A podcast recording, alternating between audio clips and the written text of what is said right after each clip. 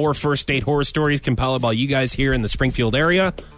We go with the next one. Yes. All right, here we go. Most disgusting experience on a blind date.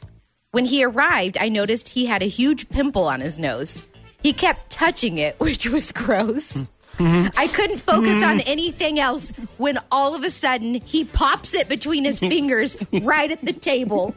Can you wait? Then he wiped it off with his napkin and continued the conversation. I felt like I was going to puke. You know what I would have done? Here's a little. Okay. Stop. Sorry, did I get you? I'm sorry, did I? so gross. Like I was trying to go to the right. I was trying to. I have a slice. No. Usually when I golf, I do the same Stop thing with my my zit juice. I just Zit juice. just That's to go that way with it and then Okay, just wipe it. Yeah, why so- can't you excuse yourself to go to the bathroom or get rid of the zit before the date? Let let me. Maybe it grew while they were on the date. You know. He's but getting here's- nervous. Let me tell you what I would have done. Yeah. I would have said, "Hey, let me get that for you," because I love popping zits. Like, I, and I love watching YouTube videos of like Mm-hmm. Right.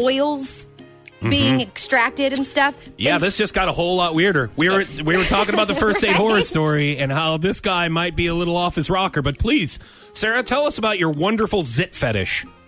Because I'm, cons- I mean, hang on. Is there anything I can eat right now?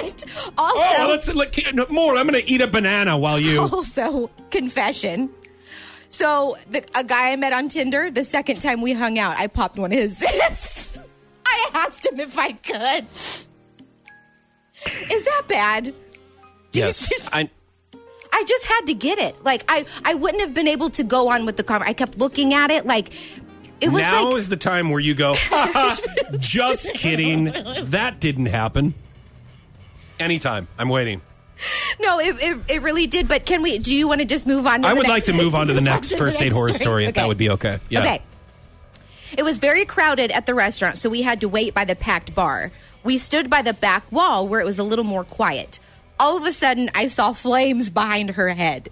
There was a candle on a ledge, and her hair caught on fire. not knowing what else to do, I dumped my drink on her head to put out the flames. she was not thrilled. Why? That was, that was a nice gesture. Why would he saved her life? And then she she's mad at him for what? You just let her hair burn?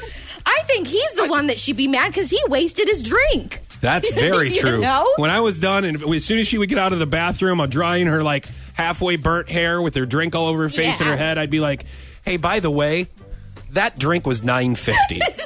Can we just put it on your tab?"